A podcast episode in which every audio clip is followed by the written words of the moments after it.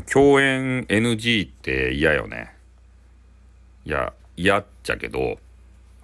なんとなくねこの、えー、部屋には多分あいつがおるっちゃなかろうかみたいなことでねその部屋を経営本当は行きたいんですよ。その DJ さんとか配信者さんのことは好きなんだがただそこに入るとねあいつがいるんじゃなかろうかっていう時ないですか。なので敬遠したりしてね。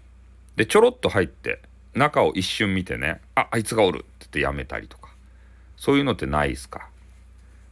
ねえ本当はね入りたいんだな。それで、えー、最近知り合いになった、えー、人で言うとやっぱり配信聞きたいじゃない。そうなんですけれどもそのつながりがさまず分かんないんですよね最近知り合った人って。でその人がもしねその共演 NG の人とつながっていた場合に部屋に入った瞬間にね勝ち合ったら絶対気まずいやないですか。そういうのもあってやっぱあの定番の部屋そういう人たちが来ないっていうことが分かってる部屋に行きがちね。ライブで言うと。悲しいね。本当自分のさね欲欲望じゃないなねあの聞きたい番組にスパッと行ってね、えー、パッて楽しめたら一番いいんすけど大人なんでねそういうわけにもいかないんですよ。この共演 NG っていうのはなんとかならんわけですかね。うん。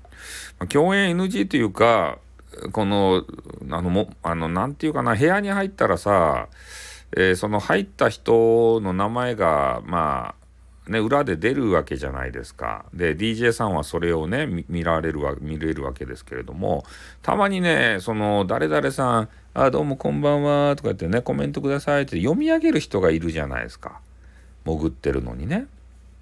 それ困るんよね。共演 NG の人がね、えー、おったりして読み上げられたらちょっと嫌やん。ねななんか名前名前が知られるだけでも嫌やん。ねこういうの聞きに来てやがんのかとか思われるのも嫌やん。なんでねなんかその辺ちょっとうまくねどげんかならんとですかね。名前出らんようにできないんすかねなんかさ工夫して。なんか名前ねちょっと潜ってるの読み上げられるの嫌なんすよね。そうだから配信スタイルでいろいろあるじゃないですか。もう入ってきた人をねそばからこう読む人とか。MMO さんとかすぐ読みますね。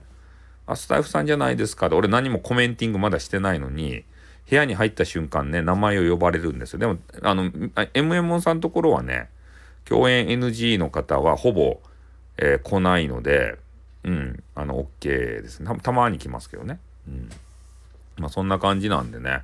ちょっと皆さんも共演 NG の人がねできてしまったりするとほんとスタイフがねちょっとつまんなくな半分ぐらいつまんなくなるんでね、まあ、その辺ちょっと注意してねリスナーさんまた配信者ね活動頑張っていただきたいと思います。はいということでね今日はこれで終わります。おっとまたなにょ